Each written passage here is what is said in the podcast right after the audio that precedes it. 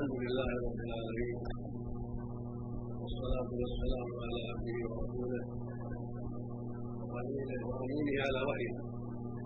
نبينا وإمامنا وسيدنا محمد بن عبد الله وعلى آله وأصحابه ومن تبع هداه أما بعد فقد سمعنا جميعا هذه الندوة المباركة التي تولاها أصحاب الفضيلة الدكتور جاهل الحفاظ المعي الشيخ عبد الرحمن بن عبد الله الرحيم الشيخ محمد طه السعيد في موضوع إمارة المساجد الحسية والمعنوية. ولقد أجادوا وأحسنوا وأفادوا جزاهم الله خيرا. اعلم مثوبتهم وزادنا وإياكم وإياهم.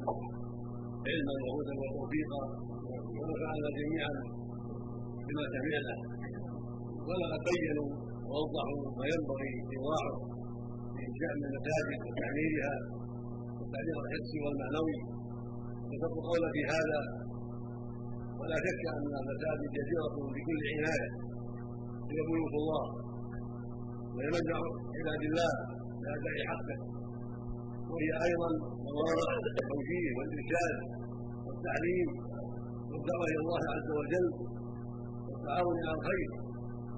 وهي مركز الإشعاع الذي عم الدنيا بناس النبي عليه الصلاة والسلام وكانت موضع التوجيه والإرشاد وموضع الإعلان المهمات من الأمور كما أوضح المشايخ في ندوتهم وكما هو معلوم من حال النبي عليه الصلاة والسلام وحال أصحابه في أمر المسجد. قد كان عليه الصلاة والسلام أمر المسجد عليه الصلاة والسلام بالتوجيه والإرشاد والخطب العظيمة النافعة وتوجيه الأمة إلى ما فيه صلاحها ونجاتها وبيان من سيبعث إلى البعوث الجهاد في سبيل الله. وتوجيه البعوث الرايه والجوع لما ينبغي أن يقوموا به من جهاد وصبر ومصابرة إلى غير ذلك من الأمور الظاهرة. أما ما قد يقع من الأمور السريه بين القائد والجيش والسرايا هذا شيء آخر. لكنها موضع البيان وفي المسائل موضع البيان والايضاح للقاده المسلمين وعلى رأسهم إمامنا ونبينا محمد عليه الصلاة والسلام ثم خلفاؤه الراشدون. ثم من بعدهم ائمه الهدى والصلاح.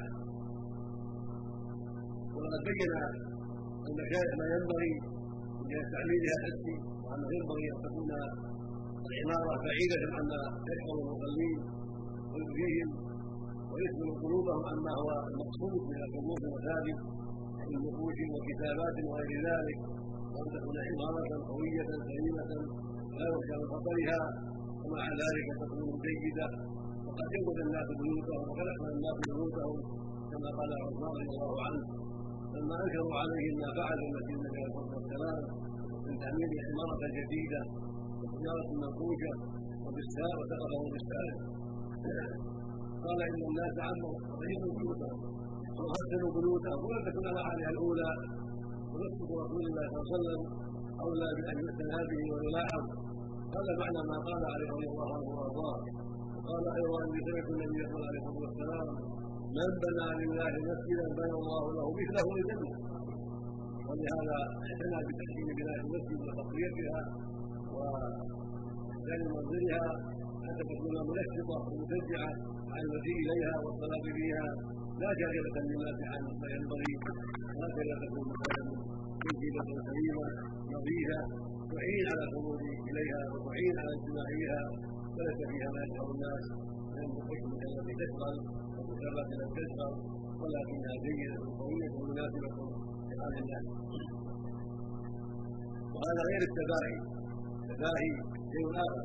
والتفاخر كل واحد لعل كنايه أحسن من الأول من جهة الرياء والسمعه ومن جهة الرغبة فيما عند الناس. الثناء والقيل والقال وهكذا ما قال ابن عباس.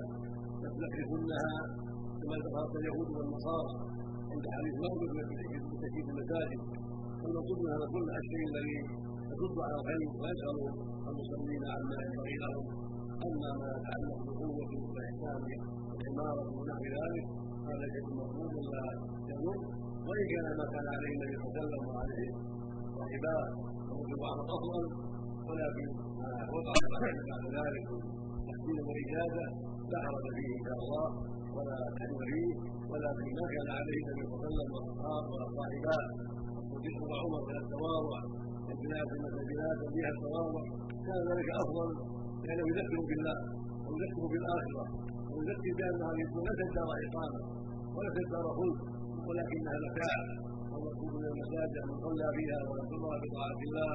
وليس المقصود بأن تكون مجيدة جميله لبيوت الناس وحضور الناس ونحو ذلك ولكن لما غير الناس واعتنى الناس بيوتهم وتألفوا فيها وعمروها عمارة جميلة جيدة رأى عثمان رضي الله عنه أن يعمل بفضل ذلك وأن يقوي عباده وأن يحسنها باجتهاد من قال الله عنه وأرضاه ودل ذلك على أنه لا حرج في مثل هذا من القصد الصالح.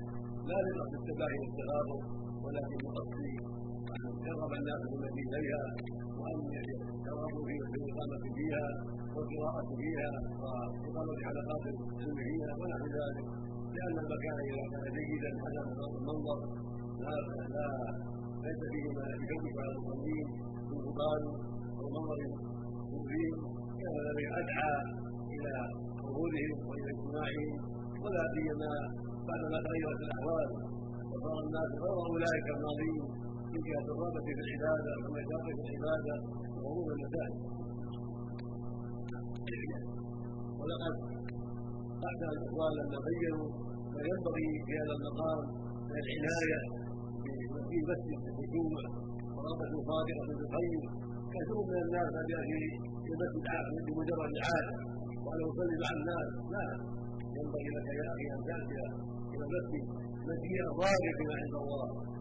مجيئا مشتاقا لهذا في المسجد لتؤدي حق الله فيه لتجد مع اخوانك في هذه العباده العظيمه وياتي عنه بالاسلام وتاتي راغبا في هذا الخير حريصا عليه راغبا في المشاركه فيه راغبا في الوقوف بين يدي الله ومناجاته ترجو رحمته وتخشى عقابه سبحانه وتعالى فالصلاه ايها الاخوه هي قرة العين وهي نعيم الروح وراحه القلب كما سمعتم من المشايخ فينبغي للأعداء إليها أن يأتي إليها بقلب راغب خاشع بسكينة ووقار يحب المشاركة في المشاركة في هذا الفن. قد اشتاق إليه وتعلق قلبه. كما جاء في الحديث الصحيح حديث السبعة من يظله الله في ظله ولا ظل إلا ظله إلا ظله قال فيه رجل قلبه معلق بالمساجد كلما خرج حتى يعود إليه. وقال جل وعلا قد أفلح المؤمنون الذين هم في صلاتهم قال عليه الصلاة والسلام لبلال ارحنا بالصلاه اقيمها حتى نستريح حتى ندخل فيها ونستريح ليس المعنى ارحنا منها. حتى نخرج منها لا.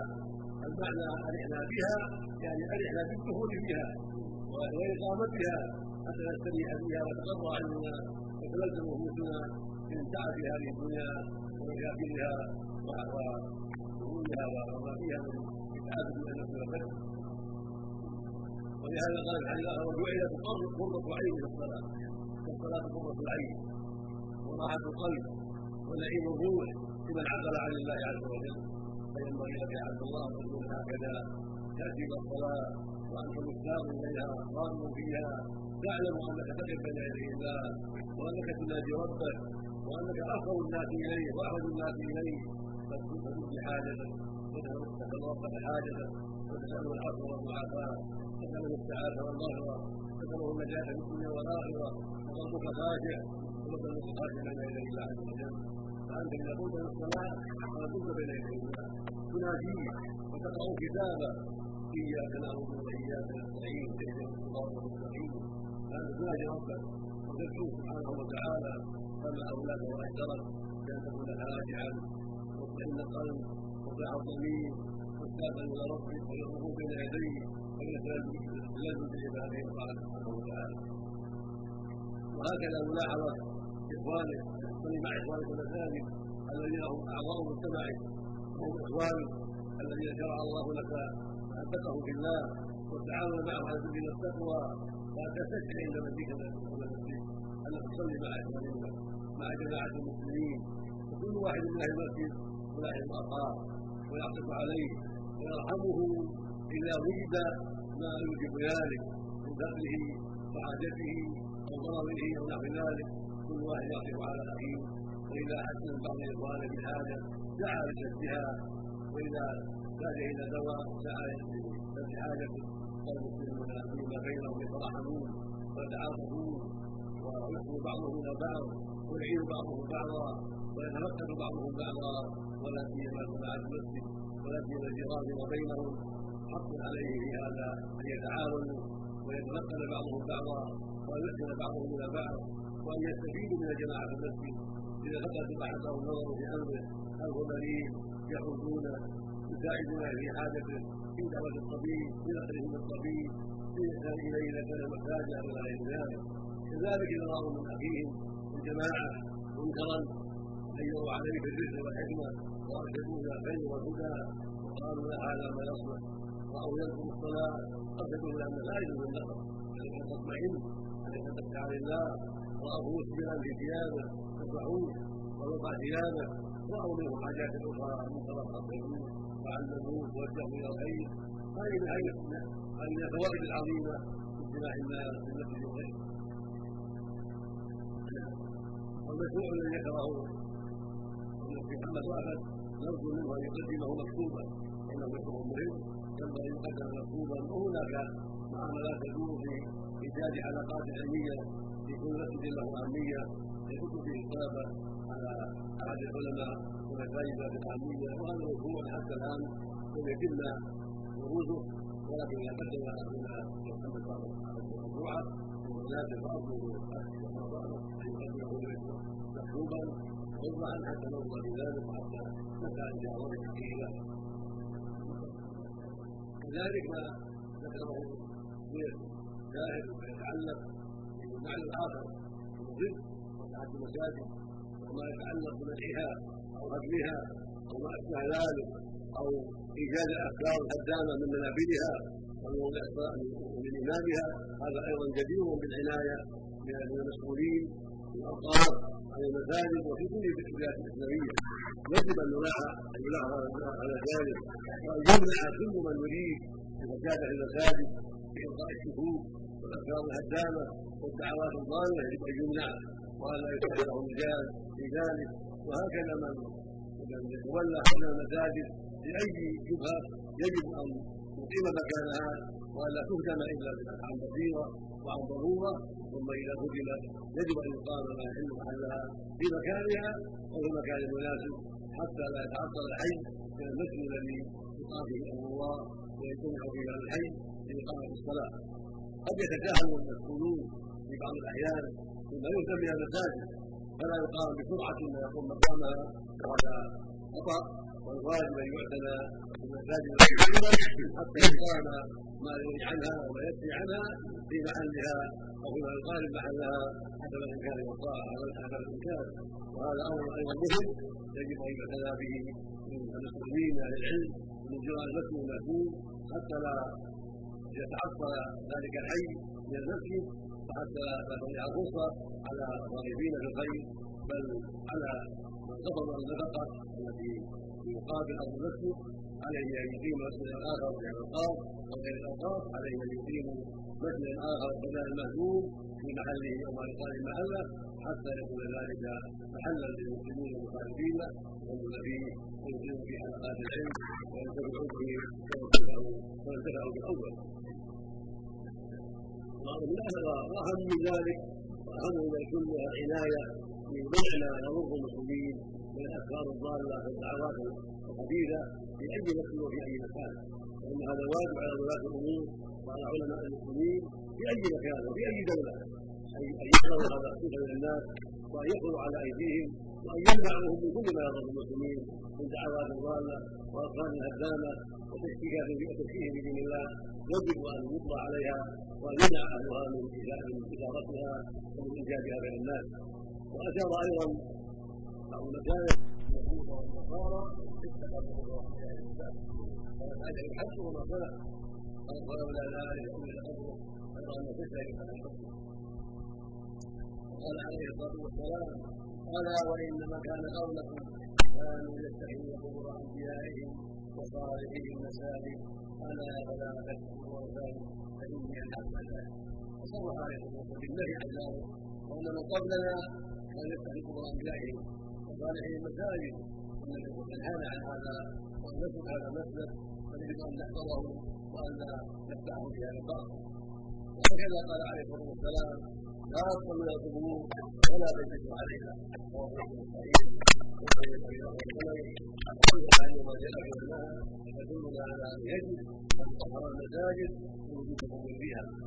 تبنى على قبور ويجب ان تطهر من ذلك وان تكون في والمساجد في مكان اخر وهكذا عمل الحبيب وكان في قصه ناريه فيها شريك الحبشه ذكرت الحبيب عليه وسلم حالها ومن ذكر رأى فيها نفس طويل قال أولئك إذا مات بهم الرجل الصالح بنوا على قبره مسجدا وصوروا تلك الصور أولئك شفاء القبر والقران يسير الخلق بسبب اتخاذهم لمساجد القبور والصلاه عليها وهذا يدل على تحريم البناء على القبور واتخاذ المساجد عليها وانه على منكر وانه يسير الشرك وفي صحيح مسلم عن جابر رضي الله عنه قال نهى رسول الله صلى الله عليه وسلم عن تشريف القبور والقعود عليها والبناء عليها وتكسيفها والبناء عليها والقعود عليها والجهاد المساجد عليها والكباب كل هذا منكر ثم من مسائل الشرك فيجب الحذر من ذلك وقد اعتاد الناس هذا ذلك كثير في ظلم كثيره اعتادوه حتى صار عاديا لهم. الاوائل المنكره إذا طرح على الناس يعملها اعتادوه وصارت عادة لا تنكر ولا تستنكر. فالآن تجد في البلدان الكبيرة القبور بني عليها مساجد وقباب وبعضها يطاف به بعض القبور يطاف به. ولا يطاف بكعبة. كما ذكر بيتيه مصر وغير ذلك يطاف به. هذه المصائب العظيمة ولهذا وقع الشرك بها وصار جهله ياتون إليها ويرون تعظيم الناس لا ياتون إليها يدعونها يستغيثون بها. له ياتي في هنا يميل ياتين ياتي في بدوي اما في حسبه اما في جواره المدد المدد المدد المدد في مريض وفي حاجة يدعونه كما والاعظم عندهم من الله سبحانه وتعالى. وهذه القول العظيمة وأكثرها هذا البناء. هذا البناء وهذه الخروج التي يمثل وهذه السفور وهذه الكتاب وهذا السجنه والدعاة إليها. يقول المصلي هكذا ويريد هكذا والزاويه يقول كذا ويفعل كذا وكذا العامه والاداء العامة ووقع الشرك فاذا اتينا بهذه القبور باسباب البناء عليها وباسباب اتخاذ المساجد عليها والقباب وباسباب السجنه الفجره الذين عندها يأتون من ورائها ويفعلون من ورائها. وقد وقع في كلمة أخينا وقال سعيد حديثان أحدهما حديث الخروج إلى الصلاة اللهم إني أحد حق السلام عليك وإن هذا فإذا كان أكثر ولا فقر ولا جاء ولا أو في اتخاذ هذا واتخاذ أباه قد رفع عن كنت لا يزال هذا الحديث ذكره جماعة من العلم وذكره الإمام محمد بن الله عليه في كتاب اداء النبي صلى الله عليه وسلم في الدعاء الذي قال عند وهو مشهور العلماء ولكنه ضعيف الإسلام لعله في اسلامه وجهاله ولكن يتسامحون فيه لأنه من باب الفوائد الفوائد عند أهل العلم قالوا فيها ولهذا ذكره كثير من الناس. ولكن تعلق به الناس الآخرون وقالوا هذا يدل على جواز التوسل بجاه الناس وفي فلان وفلان أو يدل على بجاه النبي وبجاه فلان وبحق فلان. في الحديث حق فاتخذوه على ضعفه وسيلة لأجل يتبعوه وأشياء لا أساس لها. فلهذا رأيت يبين أن الحديث أولا ضعيف. وثانيا لا حجة فيه لمن تعلق بأقوال الرجال بحق فلان وفي فلان. وتوسل الرجال بجاه فلان لا أصل عند أهل العلم. فذلك من البدع والذين يسألكم بأسماء الله وصفات سبحانه وتعالى. قال عز وجل ولله الاسماء الحسنى فادعوه قل قد أسماء يا عزيز يا حكيم يا رب يا ذا الجلال اسالك بأنك الله لا إله إلا أنت. اسالك بأنك الرحمن الرحيم. اسالك بأنك أنت العلي الحكيم اغفرني وارحمني. تعطي لك ذلك تسال الله باسمائه وصفاته جل وعلا. وهكذا يسال سبحانه في الاعمال الصالحة. وتوحيده والاخلاص له والاعمال الصالحات. كما سأل أصحاب الغار لما اطلق عليهم الغار الصغرى جعلوا الله بها ذلك واحد توسل بالوالدين والثاني توسل بعدته عن الزنا. والثالث توسل باباء الامانه والاهلها فأنجاه الله وأنزل عنه الصخره وخرج بعد ذلك. هذه المسائل الشرعية. وأما حديث اللهم ان الحق السماوات فليس من هذا الباب. ليس من باب الذي يقوله بعض الجهل أو بعض الناس ويقولون انه يدل على التوسل بحق فلان بذات فلان لا لأنه يزيد بحق الصوم وبحق من كان يعلم بحق السائلين الإجابة. وحق ما في طاعة الله الإجابة. والتوسل بصفات الله سبحانه وتعالى.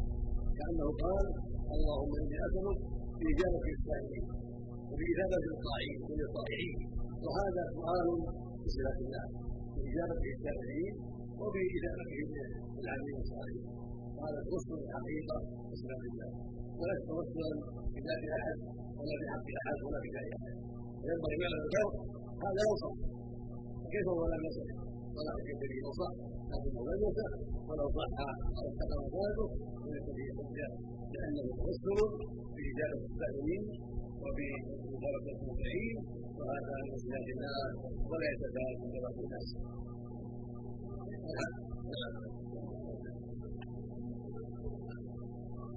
نعم ما في ذلك لا في بعض النبي صلى الله عليه وسلم لا لا في حرج ان تامره عظيم سبحانه وتعالى بها فقط في الدنيا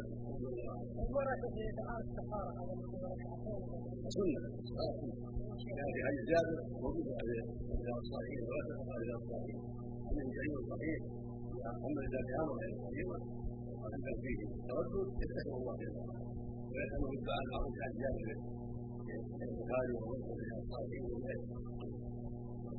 الحديث الثاني حديث الحاجة أن قال كان يتكلم من الحجر وما الحجر معنا من أصحاب الحضرات الصلاة قال وكفى من نافع ولا يعرفنا أن لا أعرف حاله ولا أذكر حاله وسنراجع إن شاء الله وفي بحث بين جماعة بعد إن شاء الله لأني لا حاله ولا أعلم وقع عليه حاله لكن من باب من باب الفائدة من باب الفائدة لأن الظاهر قول النبي صلى الله عليه وسلم أنه كان لينا مع أهله ولينا مع المسلمين وإذا حضرت الصلاة قام إليها وليس حضورها حين يظهر موجبا أن يتغير حاله مع أهله ومع من حوله يقوم إليها برغبة وكون عليه الصلاة والسلام ولكن هل يتغير شيء مع أهله ومع المجاهدين هذا النظر ينبني على صحة حديث هذا لأنه أن يقولها الله والله اليه الكريم وتصدق قال ويجزي حفظنا اصحاب النجوى جزاء حسنا ويكرم الذين بحلمهم وذكرهم وان يفعل المسلمين وصلى الله وسلم